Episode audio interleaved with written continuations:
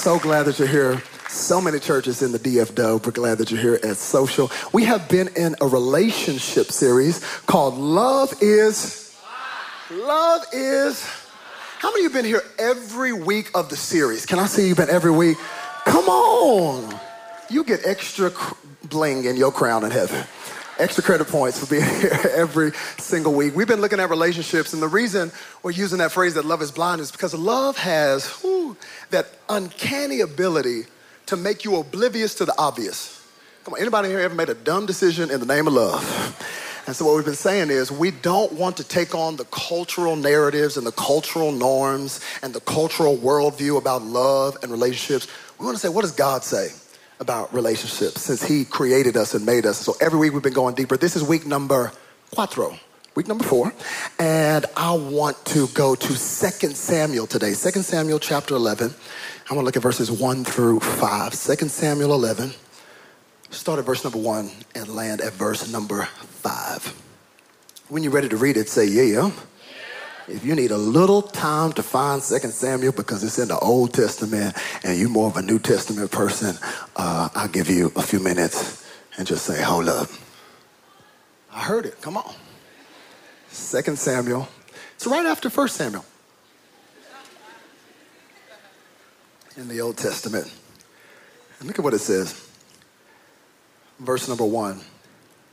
It happened in the spring of the year at the time when kings go out to battle, that David sent Joab and his servants with him and all Israel, and they destroyed the people of Ammon and besieged Rabbah. But David remained at Jerusalem. Then it happened one evening. Oh Lord, we got the spring, and now we got the evening. That David arose from his bed and walked on the roof of the king's house and from the roof, he saw a woman bathing. And the woman was very beautiful to behold. So David sent a DM and inquired about the woman. And someone said, Is this not Bathsheba, the daughter of Eliam, the wife of Uriah the Hittite? David sent another DM and took her. And she came to him, and they lay together. For she was cleansed from her impurity, and she returned to her house. And the woman conceived, so she sent a DM and told David, I am with child. I want to preach uh, a little bit today using this as a title David's Other Giant. David's other giant. I don't want to preach before I preach, so don't count this as my preaching time. But just in case there are some Davids in the room or Davids watching online that have a powerful, incredible destiny over your life, it's incumbent upon me to let you know that it's never Goliath that you have to worry about. I, know he's big, I know he's talking a lot of trash. You never have to worry about the enemy outside of you. But, but the enemy on the inside of you, that's, that's the one you, you got to worry about. Goliath is Goliath is easy because if you want to kill Goliath, you can kill him and you can cut his head off. Matter of fact, if you, if you, want to, you don't want to fight him, just run. Go hide. But you can't hide from you. You, you can't cut off the voice in your head. It's trying to get you to assassinate and to abort the call that God has on your life. I want to talk about David's other giant. I want you to do me a favor. Look at your neighbor, whichever one you like the best, and just say, neighbor, I got a feeling this message for you. Come on, look at your other neighbor. Say, other neighbor. That preacher up there is about to preach about David's other giant. If you believe God's going to speak to you today, would you give him some praise up in here? Woo! Lord, speak today. You can be seated in the presence of the Lord. David's other, his other giant.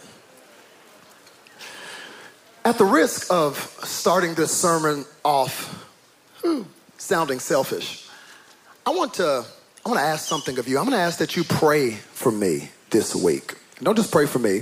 I want you to pray for PT. Can I issue a warrant for your prayers this week? Is that okay? He said, why you want me to pray for you and PT? Well, first of all, you should pray for your pastors. but I really want you to pray for us this week, primarily because next Sunday we will be concluding this relationship series and hmm, we will be preaching together. Me and PT are going to stand on this stage next Sunday and preach together, y'all. Y'all clapping. You need to be praying. You need to be praying. Because I don't think you understand that this week we are going to be preparing together to stand on stage to communicate together about how y'all can communicate better together. Do you realize what this week is going to be? And we have three little humans that demand so much attention. I'm telling you, this is a daunting task, okay? If you see us next week, we made it through the fire. If we just show up next Sunday, I want you to pray for us because we have to stand on stage and communicate together. It's one thing, you understand, for me to communicate by myself. It's one thing for me to prepare a message by myself. It's one thing for her to prepare a message by herself. She can do that. Matter of fact, this Tuesday, she's going to be on Joyce Meyer's podcast. Shout out to Pastor Taylor. Oh, that's no problem. She's got her notes. She's got her thoughts. That's her by herself. Me right now, I am good by myself. I've been preaching since I was 16. I know my notes. I know my jokes. I know my cadence. I know my flow. I am good up here right now. Matter of fact, look at all this space I got I got all this room. I can move around. I can do what I want to do right now. Matter of fact, you might look at me and say, Ooh, he looks lonely on this stage. Yeah, I might be lonely. I might be alone, but at least I got space. At least I got room to move around. As a matter of fact, I wouldn't even call it lonely. Yes, I'm alone, but I'm actually just fulfilling my assignment right now. What I'm doing right now, I was created to do. I was born to do this right here. And I want to talk to some single people who have allowed other people to put external pressure on you and this season of your life and they've defined it as you lonely. Don't you need somebody? Can I tell you, if you will start chasing your purpose instead of chasing a person, God has a way of orchestrating you to find the right person. Oh, but if you chasing a person over the purpose, what good is having a person if you don't even know your purpose? What y'all gonna do together? If you don't know what he put you on this earth to do, so this is not a wasted time, single person. This is a time to find out what he called and created you to do. So I'm good right now. I got space. I got room. Oh, but next week, come on up here, babe. Next week, the game is gonna change. Because next week, I'm not gonna stand on the stage by myself and preach. We are going to preach together. Y'all clapping, you need to be praying. Because to communicate together is different. It takes a certain cadence and rhythm to communicate together. That means, ooh, they didn't give you your own mic. Gosh, that means to communicate together, I'm gonna have to learn when to be quiet. And when pass, She gonna have to learn when to be quiet and pass it back to me and can I just pause right there and say, ladies, come on. Every once in a while, just help your man out. Come on, let me just take this right here. She'll get the fellas next week. But you gotta learn when to just be quiet.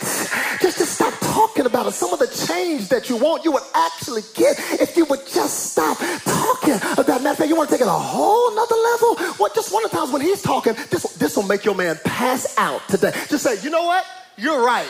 Oh, if you want to see him lose his mind, just, just, just be quiet and say you're right because it, it, it's different when you communicate together. Can you imagine what next week is going to be like? I mean, you know, I better be secure enough while she's speaking. Because what if, what if you like one of her points better than my points?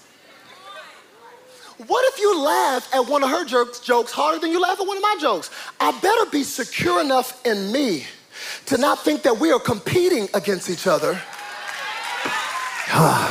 but that we actually complement each other. And because the two have become one and we are one flesh, how many know her success is my success? My success is her success because the fact that we are joined together in covenant means that the two have become one. And I don't know who I need to talk to that's married today. In fact, I put on this little green jumpsuit to tell you to grow up. You are in a marriage, not in a tennis match. Stop hitting it back and forth, saying, well, you did that, and you did this, and you did that, and learn that you're not competing.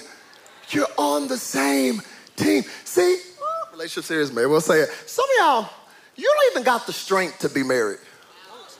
Some of you single people, you know, because you don't even know how to take an L. If you are going to be married, you got to know how to take a L. You got to have a good rebuttal in your head lined out and have a moment where you go, no, you ain't. One person said, You can actually tell a successful marriage by how many bite marks are on your tongue. Meaning you have learned when to shut your mouth.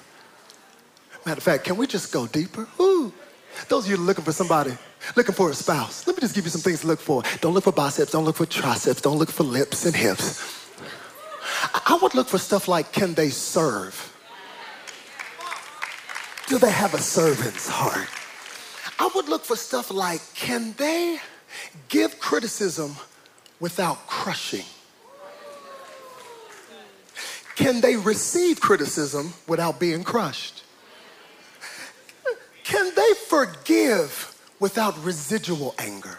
These are the things I would just look for because the power is in communicating together. Together. And do you know what's going to make next week such a challenge? Is y'all, we are different. No, I'm serious. I don't know if you noticed. We are, no, I'm talking about the, the polarities between me and PT are crazy. We went to a counselor, just talking relationships. Remember, we went to counselor, shout out Dr. Don.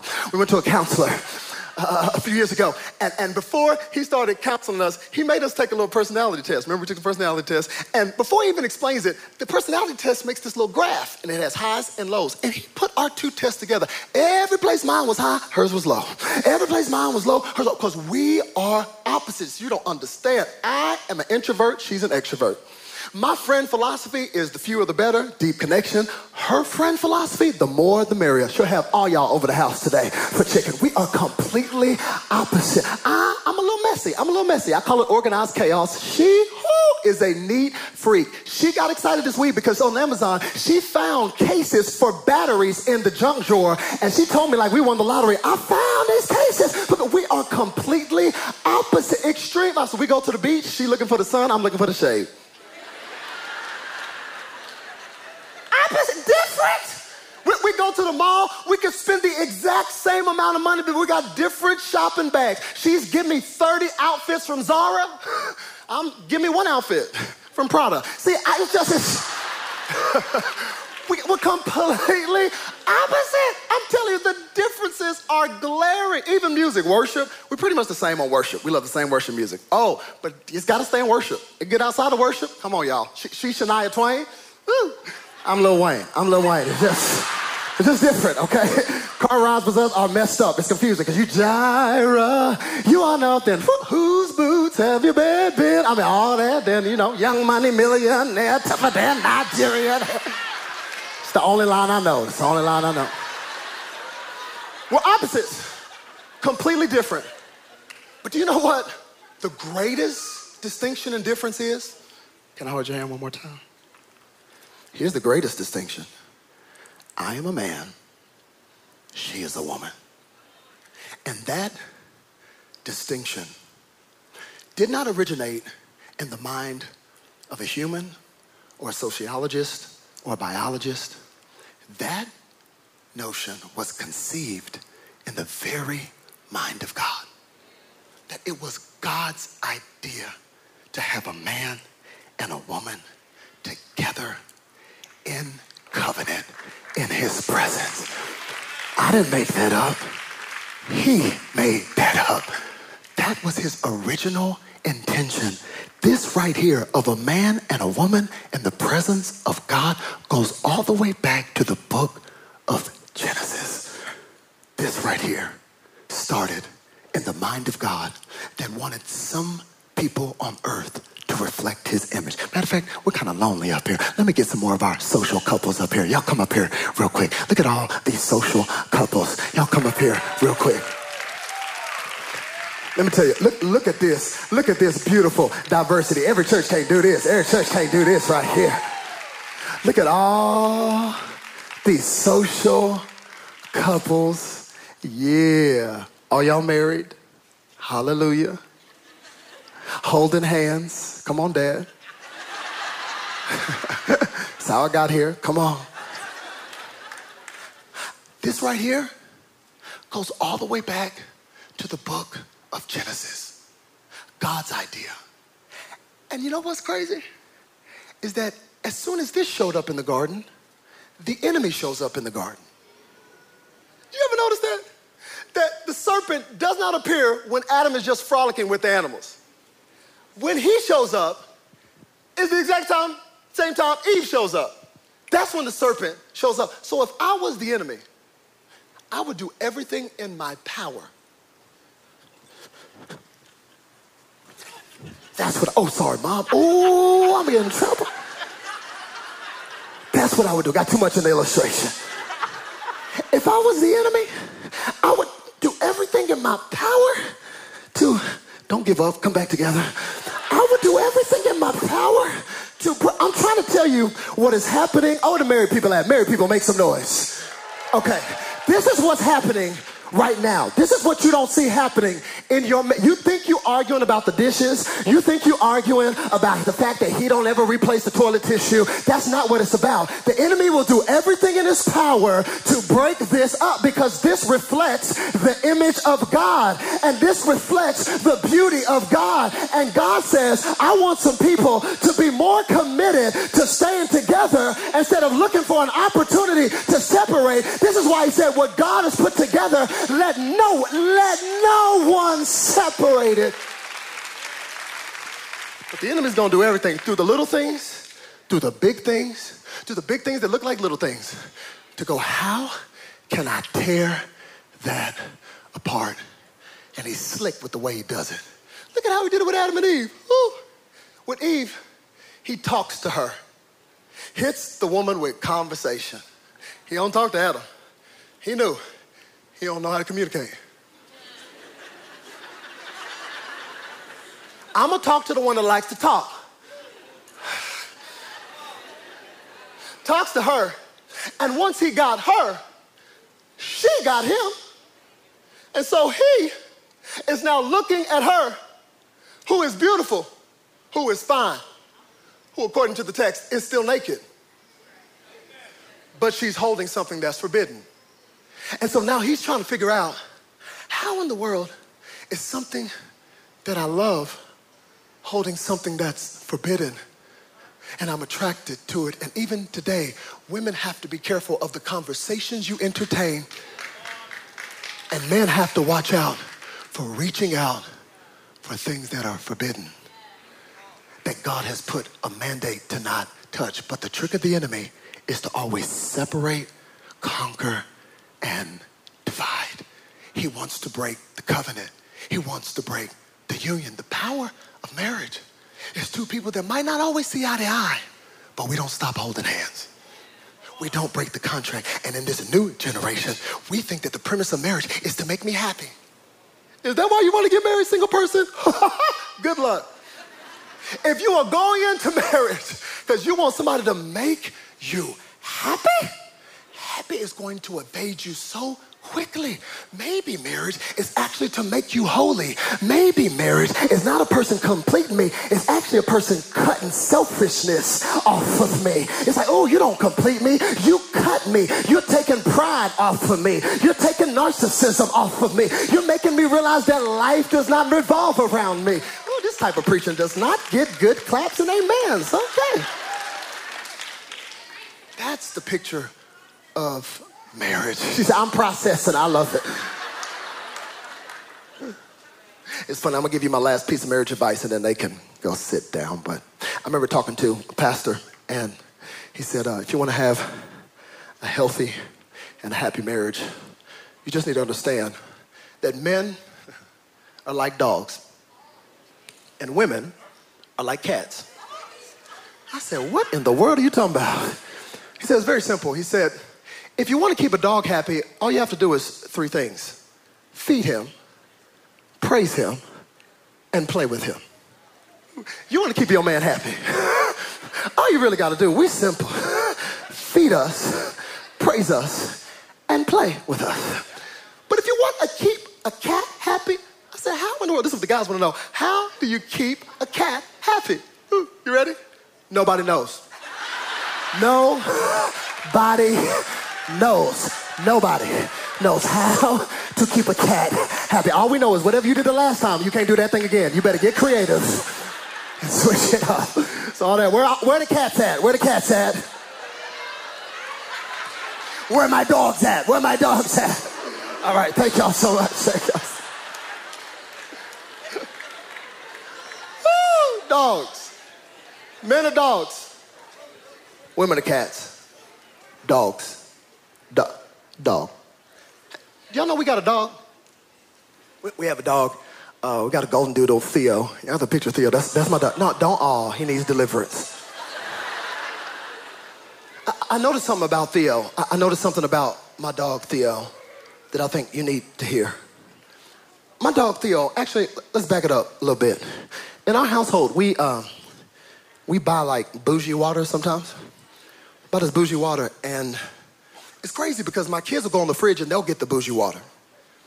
And they never finish the water bottles. I'm always telling them in the house, hey, you gonna drink a water? Finish the water. This water ain't cheap, it's expensive water. It's Whole Foods water. Finish it. But they, but they don't finish it. And, and, and then they leave it just on the table, just, just about halfway full. And then I'm not gonna waste it, and I'm not gonna drink it because they got goldfish and Cheez Its and all kinds of backwash in it. So I've created this system. This is, this is crazy to admit. I've created this system. I was like, I'm not gonna wa- waste the water. So sometimes I will take their little backwash bougie water and I will pour it in Theo's bowl. He's got his own little space in the house. And I will pour that water, backwash and all, in Theo's bowl. I have a prepared place of water for this little golden doodle. All he has to do is go to his place, get down on his knees, his little paws, and all he gotta do is, is y'all, this is good. He just gotta. It is good. It's refreshing. You would think that's what he would do. He don't want to do that. He don't want to do that. When he's been playing outside, when he's been running, when he's been panting, he does not go to the bowl with the bougie water that's prepared. He goes to a different bowl. He goes to this bowl. He loves this bowl. And all throughout the week, you will hear me in my house shouting, Hey, Theo, get out of the toilet bowl, get out the toilet bowl, you nasty dog, get out the toilet bowl. Steady going to the bowl when there is a prepared bowl for him. That water is fresh. Can you imagine drinking this water? Some of y'all scared. Of course, I'm, I ain't gonna do that. Just calm down. I'll do anything to illustrate the point, please. I'm trying to show you. Got my stuff.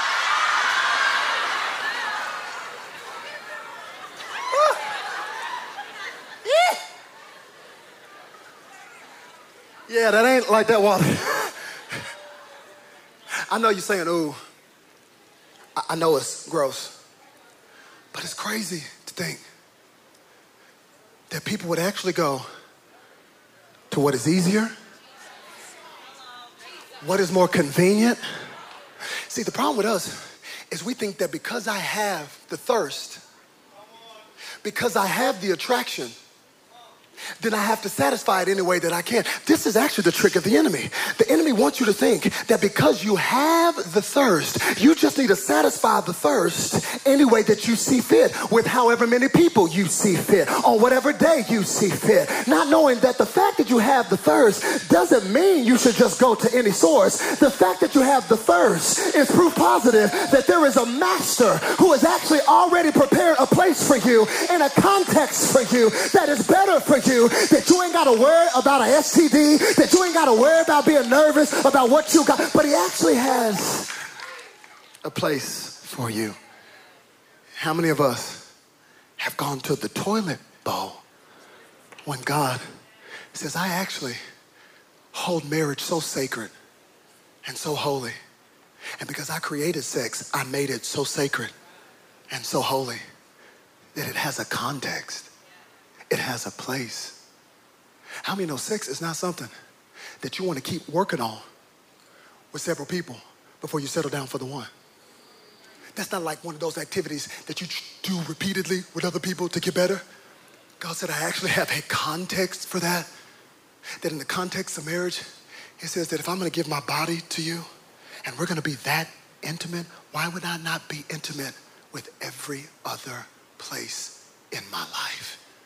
They came for me in the comments on the last post, so I may as well say something again to give them something to talk about. that's, that's the challenge of saying, no, we're going to just live together first because you understand that if you're living together first, you're keeping up a performance. You can't let them see the real you. To just live together before the covenant says, I'm waiting for a moment to peace out. And if I see what I don't like, I'm gone.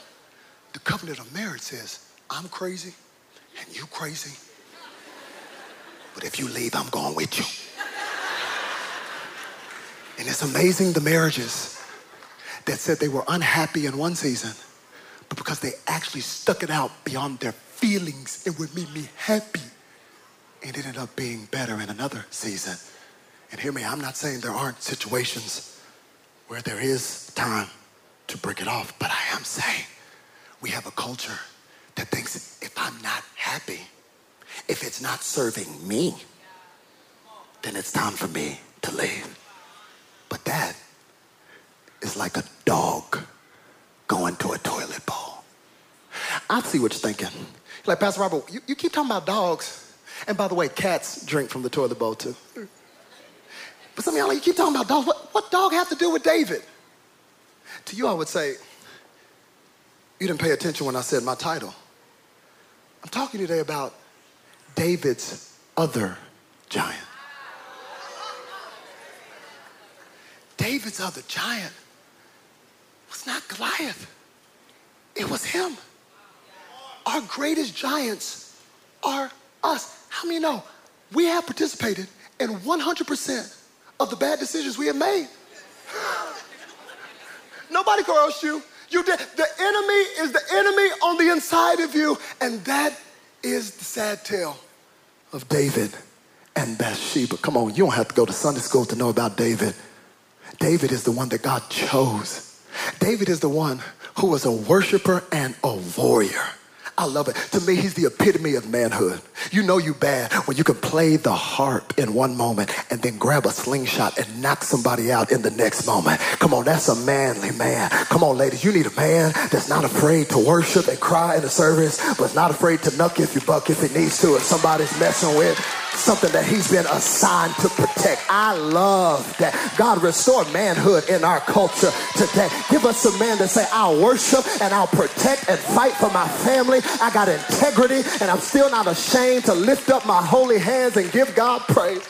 Oh, I love David. Who else but David? There have been movies about him, but none of them have done justice to the story of David. He's a classic story of started from the bottom, now I'm here. It was powerful. Don't forget the day that changed his life forever. I am convinced it wasn't just the day that he got anointed with the oil to be king. You understand that it was about 15 years between his anointing and his appointing. He had that moment where he got anointed, but he had to go right back with those sheep after he got anointed. Do you know the day that changed his life? It was an ordinary day. He was just delivering some ham and cheese sandwiches to his brother. When he got to the battlefield, though, he saw a giant who was big enough to eat hay and dumb enough to enjoy it. And he says, Wait a minute, who is this uncircumcised Philistine that dare defy the armies of the living God? I like that. That's Christian cussing right there. Who is this uncircumcised Philistine? Y'all gonna let him talk about my God in front of everybody? Oh, no, no, no, no, no. He said, Is there not a cause? Where is my slingshot? I'm about to knock him out. You know the story. He hurls that sling and that rock hits Goliath in the forehead. He comes crashing down. That was enough just to kill him. But how many know sometimes when the enemy's been talking so much trash, you got to make sure that some devils never come back again. So he takes his own sword, cut his head off, and lifted it up and posed for the gram while he did it. David was powerful. It was awesome. And everybody started singing, Hooray! David, David, he's our man. If he can't do it, nobody can. Everybody shouting. And I think David was too, because it was a victory, it was a triumph, but it was also a trauma. Because you understand, from that moment, David's life would never be the same. From that moment, he was catapulted from obscurity into notoriety. From that moment, he couldn't hide anymore. Everybody knew his name. See, everybody that's clout chasing and you want the stage and you want the platform, understand people can't handle the stages and the platform. Because when God does something or God gives you an opportunity or all of a sudden you go from obscurity into notoriety and it happens so fast, your body can't catch up with the whiplash. Because yes, they're saying you're a king, but on the inside, you know you're still a shepherd. He didn't go to king's class. He's from the hood. And so here he is dealing with the trauma of success. This is what nobody talks about. Nobody talks about that when you finally make it and you win, sometimes winning feels like losing. Because who do you hang out with now? Yes, you got the money to go to Ruth Chris, but all your friends go to Raising Cane's. How are you? And now you got these new friends and you're trying to figure out do they like me for me or do they like me because they saw just what I did? Success is a tr- be careful for the positions and the platforms that you're screaming for. I've talked to some of the successful people. They're winning, but they feel like they're losing. And yes, it's crowded in the crowd, but it's also lonely in the green room. Because the psychology of who you are has not caught up to where you are. And you're trying to figure it out. So David's winning. And guess what he gets for winning? This what the prize is. Saul throwing spears at him. The one that he's gonna replace, who called him in in the first place, is now trying to kill him. Oh, you've been there before. Have you ever done too good at your job? have you ever performed so well that it got awkward in the break room? Have you ever done so good that your supervisor and your boss realized that your competency actually exceeded them and now they act in some type of way? Oh, they love that you're bringing revenue to the company, but they also feel some type of jealousy because your effectiveness will bring out the insecurity of other people. I wish y'all would respond like I'm actually preaching. I learned this in my field. I was 16 years traveling on the road. I learned that I could go to some churches and I could actually preach too good. I'd be preaching, and even before the service, the pastor be like, hey, they don't really respond in the first service. They're just going to sit there and look at you. I said, okay. And I finished preaching, and folks would say, you better preach. and then he would never say it, but I would feel it. Did I do too good? Did I mess up? Because success is sometimes dramatic. And so everybody thought David's wins was a triumph. But David's going, I'm just a sh- Oh, you want a picture with me? Yeah, how, how do you smile? I'm sorry, I'm not used to taking pictures with people because they didn't even invite me to be anointed. I, he just had me out in the sheet. Uh, wait, how does a king walk? Oh, like, can you see him watching YouTube videos of how to walk like a king? Okay, okay. In the palace, talking about which fork is this fork? Okay belching at the table. And that is the David that we see through much of 1 Samuel, even into some of 2 Samuel. But by the time we get to this episode with Bathsheba, David has been king for a while. Oh, he is not insecure anymore. he knows how to walk like a king. He has now graduated to a palace that has six. All throughout the drama with Bathsheba, you will see him sending his servants and sending his attendants. David knows how to be a king now. And when you study this episode with him and Bathsheba, it's actually giving you a master's class on how to have a fall. I almost titled this message, How to Have an Affair. Because if you want to know how to have an affair, look at the incremental places of compromise in David's life. And the text starts off by saying, In the springtime, when kings go to war, David remained in Jerusalem. So, David's first mistake that we have to learn from today is you got to be careful when you're in the wrong place. In the springtime, when kings go to war, David stayed in Jerusalem. Excuse me, David, you're a king. Why you're you not on the battlefield? What are you doing sleeping in, watching Netflix in the palace when you are a warrior and you're supposed to be on the battlefield? Do you realize most of the dumb, asinine decisions that we make could have been avoided if we actually just had some boundaries about our environment? If we actually said, Oh, I'm so sorry, I don't go there. Oh, I'm so sorry, I can't handle that. See, God often will speak to you about your environment before he ever talks to you about your eyes. He did this with a blind man in the Gospels that he healed. Before he even touched his eyes, you remember that? And he spit in the eyes. He first led him out of a certain town because he says, What good is it for me to heal your eyes if those eyes are going to be open to a bad environment? I got to get you out of that environment first because your environment will shape the trajectory of your decisions. Are you in the wrong place? That is half the battle right there. Just to put yourself in the right place. David is in the palace and he's supposed to be on the battlefield. And I felt like God told me to talk to some warriors in this place, some dog warriors and some cat warriors. And he told me to tell you that you need the battles in your life. Some of you don't need some alone downtime. You better pursue the purpose and the call that God has on your life because some of us are so creative and some of us have such a conquering spirit that if we are not moving full forward in the purpose and the vision that God has for us, we're going to find something else to take over. We're going to find something else we ain't supposed to be in. So it is a gift to have a battle. It is a gift to have a fight. Every time David had a fight, he had something to keep his mind on. He was strategizing. That's why all throughout his military escapades, you would hear him saying this, and David inquired of the Lord. He was in conversation with God, saying, God, do you want me to go or do you want me to stay? God, do you want me to move or do you want me to be still? This is the power of having different battles because God will get you the victory in many ways, but he wants you to seek him to get the strategy of how you're going to get it. And it's something about that communion with God. Oh, y'all recording this? I'm gonna watch it later. It's something about talking with him that gives you the strategy you need. I gotta talk to him. I'm bad in the palace by myself at night. I need to be at war. So I wanna ask you, very practically, are you in the wrong place? There are some wrong places, hear me, that are ubiquitous, and there are actually some wrong places that are unique. There are some places that maybe somebody can handle that you can't handle. Let me just tell you the season I'm in. You know what the wrong place is for me? It's people that have doubt.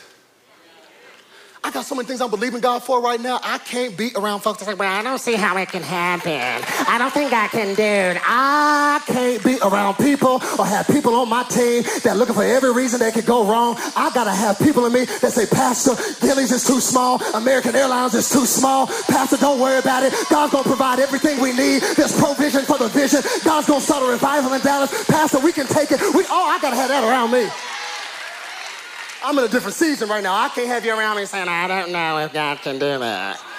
Have you looked at the analytics? Shut up. I'm gonna look at him, but I got faith. I just wanna ask you, what's your wrong place?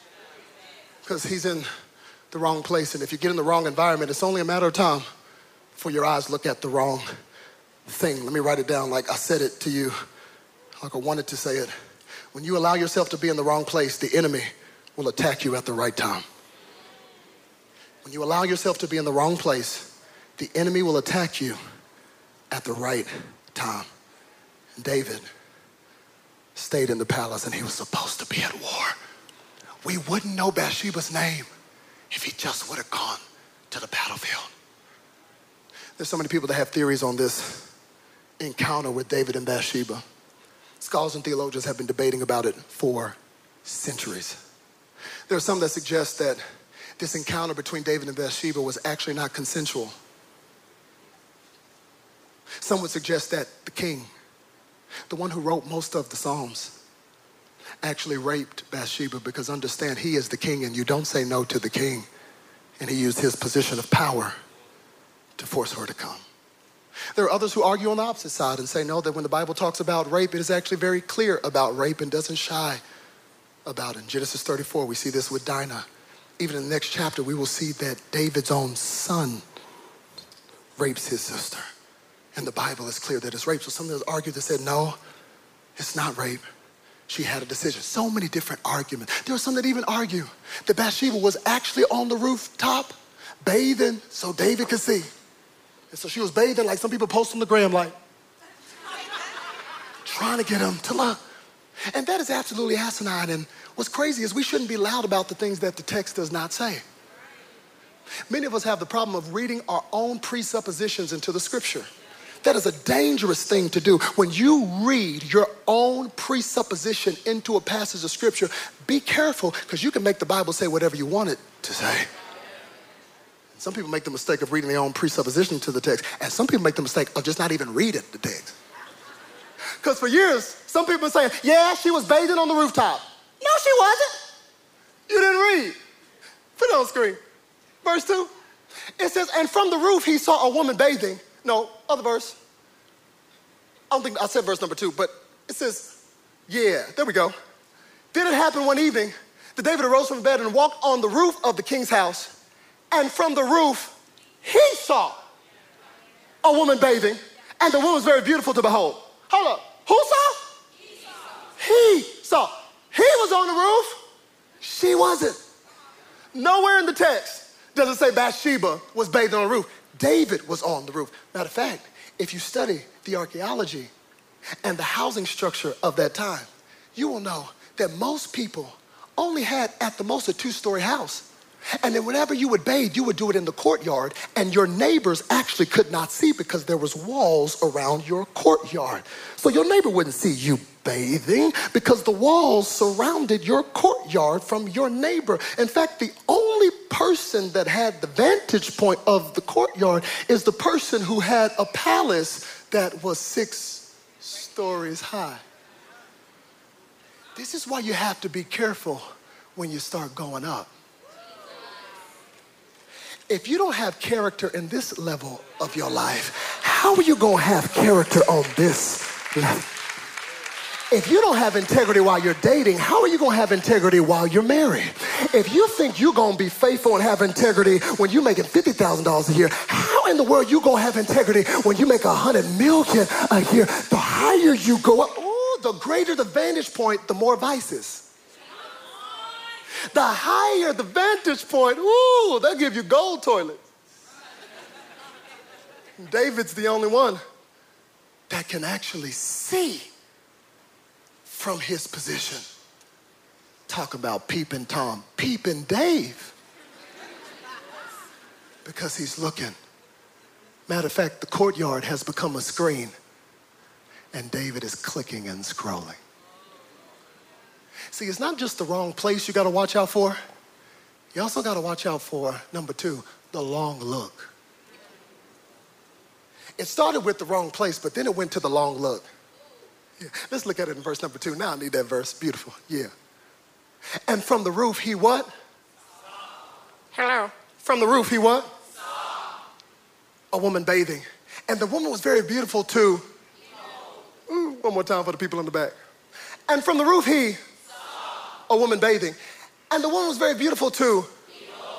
He saw and he messed you up, beheld.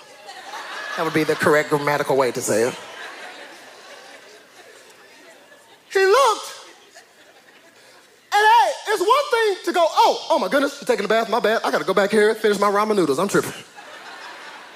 But when you go from a look to Behold. This is the trick of the enemy to get you to take a long look. A long look turns to lust. It's a long look. Church people and saved people are funny. You act like when you get saved and you get married, that people start becoming stop becoming attractive. Ah, I don't know. I, I don't know. I haven't seen anything. Keep it 100. Especially these miracles these plastic surgeons doing today. People don't, can we be real in a relationship series? People don't stop looking attractive when you get married and when you get saved. So it's one thing for a look. Oh, okay, yep. But if your look away is not as strong, if it ever goes from a look to beholding, that's when it's danger waiting. I had all kinds of statistics I was going to read, but you don't need to hear them. Psychologists tell us that porn is now a global epidemic. Children as young as eight years old exposed.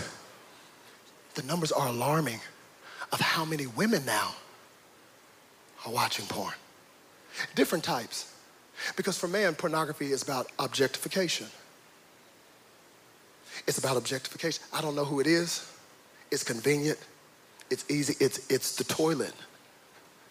And you got to be careful because when you go to the toilet and start drinking, it just takes you deeper and deeper and deeper and deeper.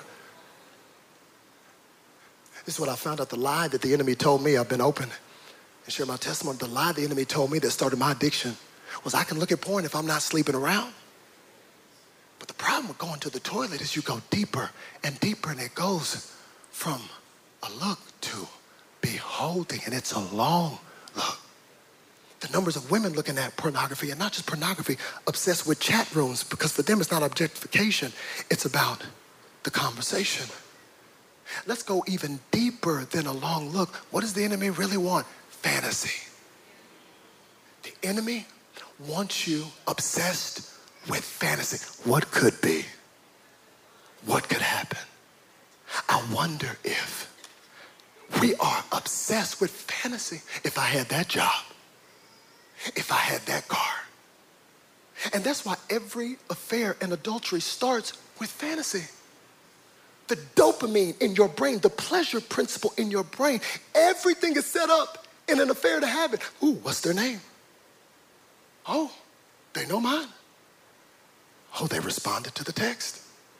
Oh, they're here again. And many of you right now are in the middle of a long look that's going to end up with carnage and damage. And God sent me here to tell you don't. Fantasy is never better than the reality. And so you have people who go for the fantasy and they leave their reality. But the problem with the fantasy is it's just a fantasy. And then you get the fantasy because come on, the fantasy is, oh, it's secretive. Nobody knows. It's a weekend here. And then you get in the fantasy and you leave the reality, oh, she don't ever want to do nothing. Oh, he doesn't meet my emotional needs. He doesn't see me, but he does, but she does. And so you leave the reality that has drop off schedules and diapers and has years and go for the fantasy. But the problem is once you get the fantasy, now the fantasy becomes a reality. And so now you need a new fan. It's not the same like it was. Of course it's not. It's more than a weekend. Now you got to do life. And now you need a new fantasy. And the sixth cycle continues. I saw a statistic that made me have some righteous indignation. I'm Dallas born. I love this city. I pray for this city. I pray for our team. The Cowboys next year will be our year. But I saw a stat that messed me up. They listed the top 10 unfaithful cities in America. And guess what made the top of the list? Obviously, fantasy is a problem. Fort Worth was number two. Houston was number three. Dallas was number one. And all infidelity starts with fantasy. So if I was the enemy, I would get you to walk away from the reality and forever chase the fantasy. David is chasing the fantasy. He's objectified her. And now he goes a step forward and he sins for her. He just inquired. I'm not, doing nothing. I'm just, following him. I'm not, I'm not doing nothing. I'm just, he inquires. And I love what happens when he inquires. Because the Bible says that someone spoke up. I don't know who this someone is, but I want to meet this someone. Oh, this someone is gangster. This someone is trying to get the king's attention in the most respectful and polite way. I want to know. I wish the Bible gave us someone's name. Look at what someone said. Someone said when he inquired, when he's in the wrong place, when he's gone for a long look, when he's objectified this woman. Look at what someone says. Is this not Bathsheba, the daughter of Eliam and the wife of Uriah? Do you see what that person is doing? They are personalizing who he has objectified. Because lust objectifies. Lust just says, I need to get what I want from you. I don't care your age. I don't care who I have to break the commitment to. I don't care when or how it looks. He has objectified Bathsheba and shout out to the someone. How many know you need a someone in your life? If I'm headed to the toilet, please give me a someone. Oh, I forgot to tell you. Do you know how I stop my dog from going to the toilet? He always goes to the toilet. I found there's only one way to stop him from going to the toilet because he's not going to say, uh, I don't want it anymore. No, no, no, no, no. The only way to stop From going to the toilet is for me to shut the door. I gotta close the door every time I leave the house because I know this dog is not gonna go for the good water. He's gonna go for the toilet. And if you don't get nothing else I say today, would you close the door to the sexual temptation and the thing the enemy is trying to take your marriage and take your relationship and take your purity down to? Close the door. You can't handle the open door. I wish I could come down there and preach this thing like I feel it. Oh, the lights. I need the light. Close the door. You ever notice the Bible says in James chapter 4 to resist the enemy, submit yourself to God, resist the enemy, and he will flee? We shout about it, but think about it. If you resist the enemy, submit to God, he will flee. But then Paul comes up in 1 Corinthians chapter 6 and says, flee from sexual immorality. He don't say resist it. Paul's going, God ain't taking your thirst away. So you better just flee and run and close the door to the toilet, otherwise you're gonna be there. And someone said, someone said, David, put it back up there. Is this not the daughter? Do you know who Eliam was? It was one of David's mighty warriors that was fighting for him. You know who Uriah was? It's one of David's mighty warriors who was fighting for him. Let's go deeper into the family history. You know who Bathsheba's grandfather was? Somebody that served on David's council for wisdom. And so the someone is trying to personify and bring personhood to the person who has been objectified. I've said in this series before, fellas, the danger of objectification is you fail to realize that's somebody's daughter, that that's somebody's husband, that's somebody's sister. And if it was somebody you loved and cared about, how many know it wouldn't be no dollar bills being thrown? But lust always objectifies and says, just give me and fulfill my needs. And this person is bringing personhood back to Bathsheba. David, don't do this. But he still sends for her. She comes, you can play. She comes, and the encounter is written so fast. The way it's written lets you know how the encounter was. It, it says she came, he slept with her, and she went back home. So now he's gone from wrong place to long look to cheap thrill. That's what a cheap thrill is. A cheap thrill is when you get into something just for the pleasure. And the pleasure feels good in the moment and is cheap and easy in the moment, but the aftermath is so expensive. A cheap thrill. The enemy would love for you to live a life, just a cheap thrill. But cheap thrills cost so much. Cheap thrills ruin families. Cheap thrills destroy little girls' images of men. Cheap thrills break the heart of the father. Forget that it's Eliam's daughter, he's God's daughter. David, don't mar the image of God that is on somebody else to fulfill your own lust and your own desire. But he has the cheap thrill, sends her back, thinks he's good, until she sends a message back I am with child. That's all we ever hear Bathsheba say in the text. Have you ever been at a place where you got that text, that message, where your cheap thrill, now you got the bill? And it was fun when you were charging it, but you didn't realize how much you charged. Come on, be honest, you haven't been saying that long. You ever got the bill back from the club and said, wait a minute. No, take them sparklers and them bottles back. What? Because it was fun. Hey, how? Cheap thrills have expensive bills. And there's always carnage. It goes from the cheap thrill to the bill of she's pregnant. And so now he goes to what all of us do a horrible cover. I got to cover it.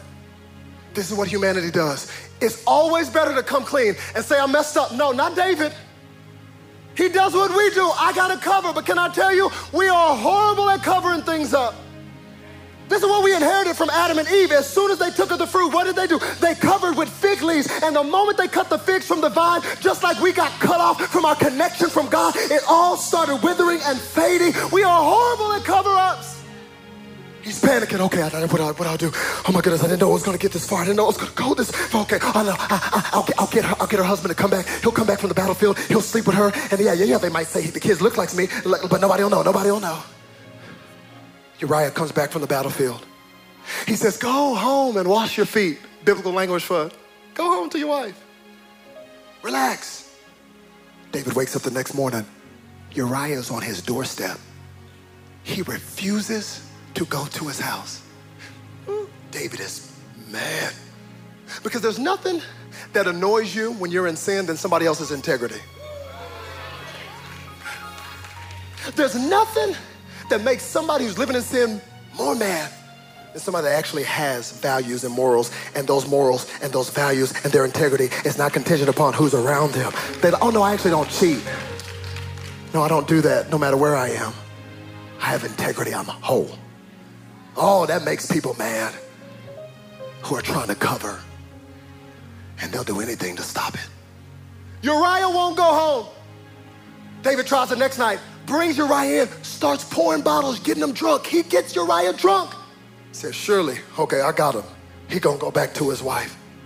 Uriah won't go back home and stays asleep on David's doorstep. Uriah had more integrity drunk than the king of Israel had sober. David doesn't know what to do. Of a cover up, you don't know what to do. You panic, you'll do whatever. I'm just trying to cover. Nobody can know. And so finally, he sends Uriah with a letter to the battlefield. This is the thing about sin it always goes deeper. You think it's gonna be one wrong play, but you just keep going further down the toilet. Sends a letter with Uriah with his own death in his hand.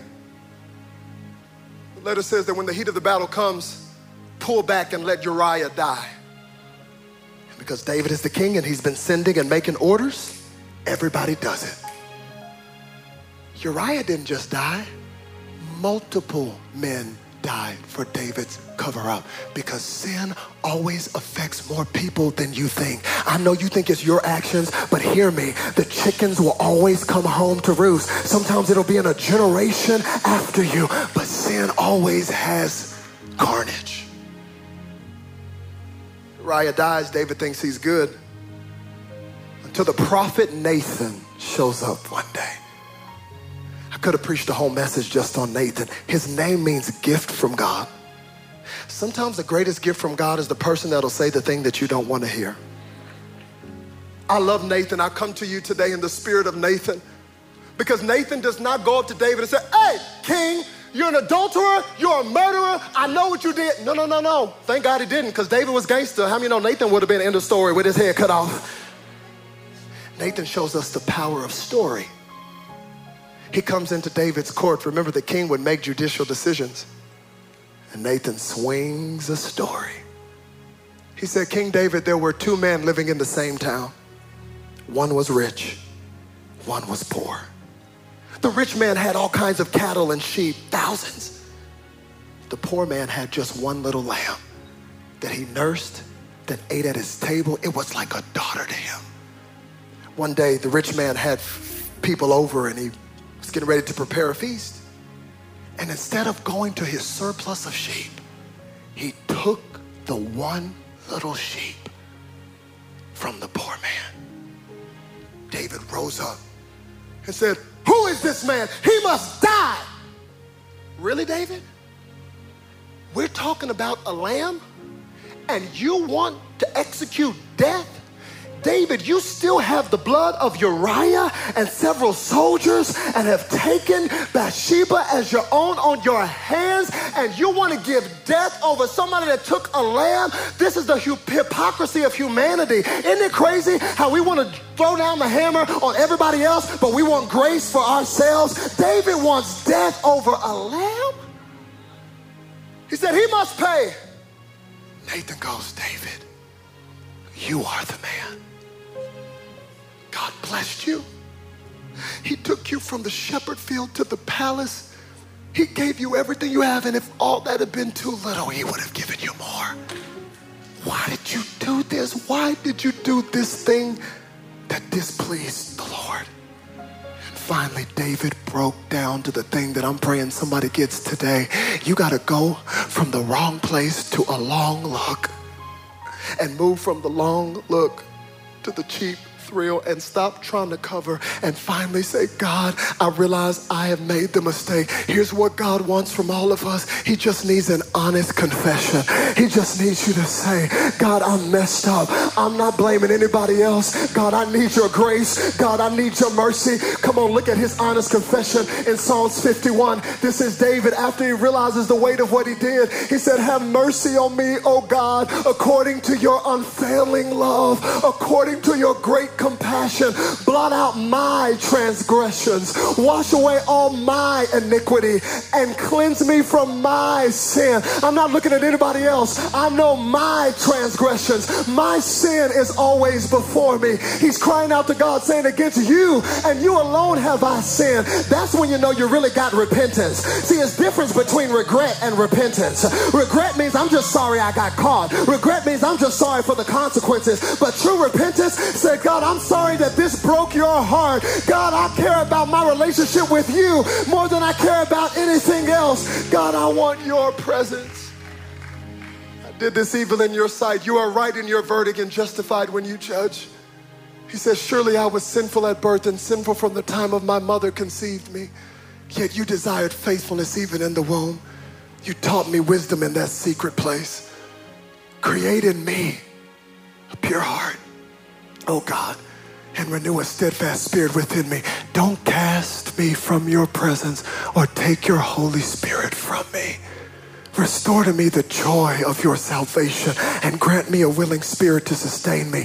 Then I, here comes some hope, will teach transgressors your ways so sinners will turn back to you. Do you see what David realizes? David realizes I made a dumb mistake. I went too far. I've been in the toilet bowl of life. But how many you know a broken heart God cannot deny? If you'll stop trying to conceal it and stop with the secrecy, how many you know God is faithful?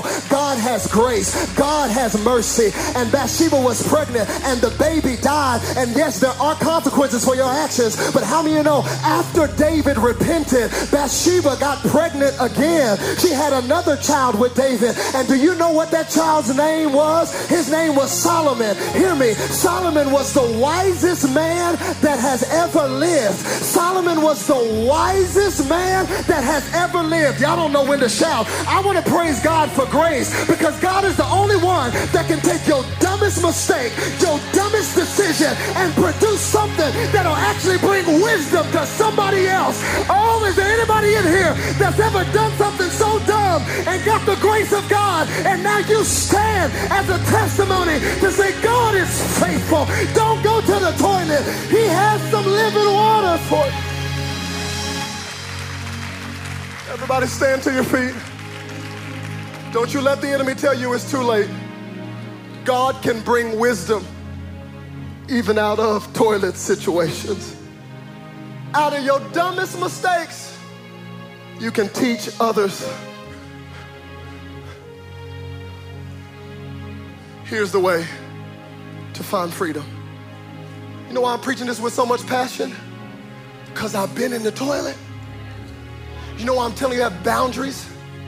Because I've lived my life where there weren't boundaries, and I realize the enemy is always looking to tear apart. Let's every head be bowed, all eyes closed. Father, thank you today for your word. Lord, I pray today that this message came in the spirit of Nathan as a gift to somebody who needs to hear the truth, but let this truth be so wrapped in your love. Oh God, thank you that it's never your will or your desire to condemn us. If God, you wanted to condemn us, you would have sent a condemner in the world, but you didn't. You sent a Savior. But you do want to convict us. You do want conversion. Father, I thank you today that we have heard the truth of your word. I've done my assignment. Lord, I'm asking today that there would be a response for the person that's in the wrong place that needs to protect their environment. For the person that's taken a long look and has gotten obsessed with fantasy and the enemy is playing with them. The person that's been living their life cheap thrill after cheap thrill and then having to go to something to medicate because the thrill is not doing what it did before. Or to the person that's trying to cover up. And Lord, I've been there. They're so scared. Some of them have been burned because they were open with people before and the person took advantage of the information and brought more shame on the shame they already felt. God, I pray over social what I have prayed before. I declare that this is a safe house. This is a place where healing can take place. God, I come against this stronghold over the city of Dallas. God, I come against every lie that's trying to get somebody to quit their marriage, to break covenant. Father, in the name of Jesus, would you restore covenant and marriage in this city? Let Dallas be talked about as revivals even now are breaking out across this nation. Let us be number one for the move of God. Let us be number one for men who are faithful. Let us be number one for people who won't quit when it gets tough. Let us be number one for people who will serve others. Let us be number one who treat people with the imago Dei, the image of God.